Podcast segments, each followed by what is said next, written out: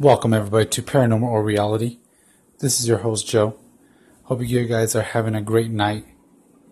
I just finished up our part two video at Tombstone, Arizona. It was uh, the amount of evidence we captured was remarkable. We were able to make valid communication with multiple spirits. And I'm very excited, guys, to allow you guys to listen and really watch the video and give your take on what you think occurred that night. I won't give too much away, so I'll leave it at that. I will let you guys know exactly when the video is ready for you guys to take a look at it. It'll probably be most likely than not sometime tomorrow, late afternoon. But I'll hop on here just to let you guys know when it's ready, and you guys could be the first ones to take a look.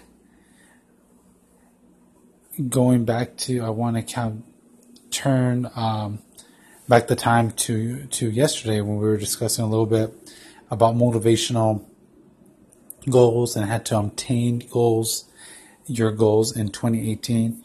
I want to share some of mine. Uh, right off the bat, my first goal for the year is well, currently my goals have changed a little bit because I've hit, I've hit a couple of them, but the goal right now is to expand my reach on Anchor and continue to produce consistent content. What I mean by that, guys, is and how I'm going to obtain this is I'm going to allow you guys to ask me questions, ask anything you guys want to know about the paranormal field, and I will give you my interpretation of it. So, any questions you guys have, leave me some comments, some shout, uh, some shout calls, and I'll respond back to them. Any ideas, any questions you guys have, don't be shy. Number two, my goal number two is to continue to really showcase the locations we're doing our overnights in. For example, if you guys didn't notice, the last two, the two overnight challenges we have done this year have been at locations that people have not heard of. The Lorien Motel is now a well-known place. The Inn at Castle Rock, hardly anyone knows that is actually haunted, and we we kind of did that on purpose.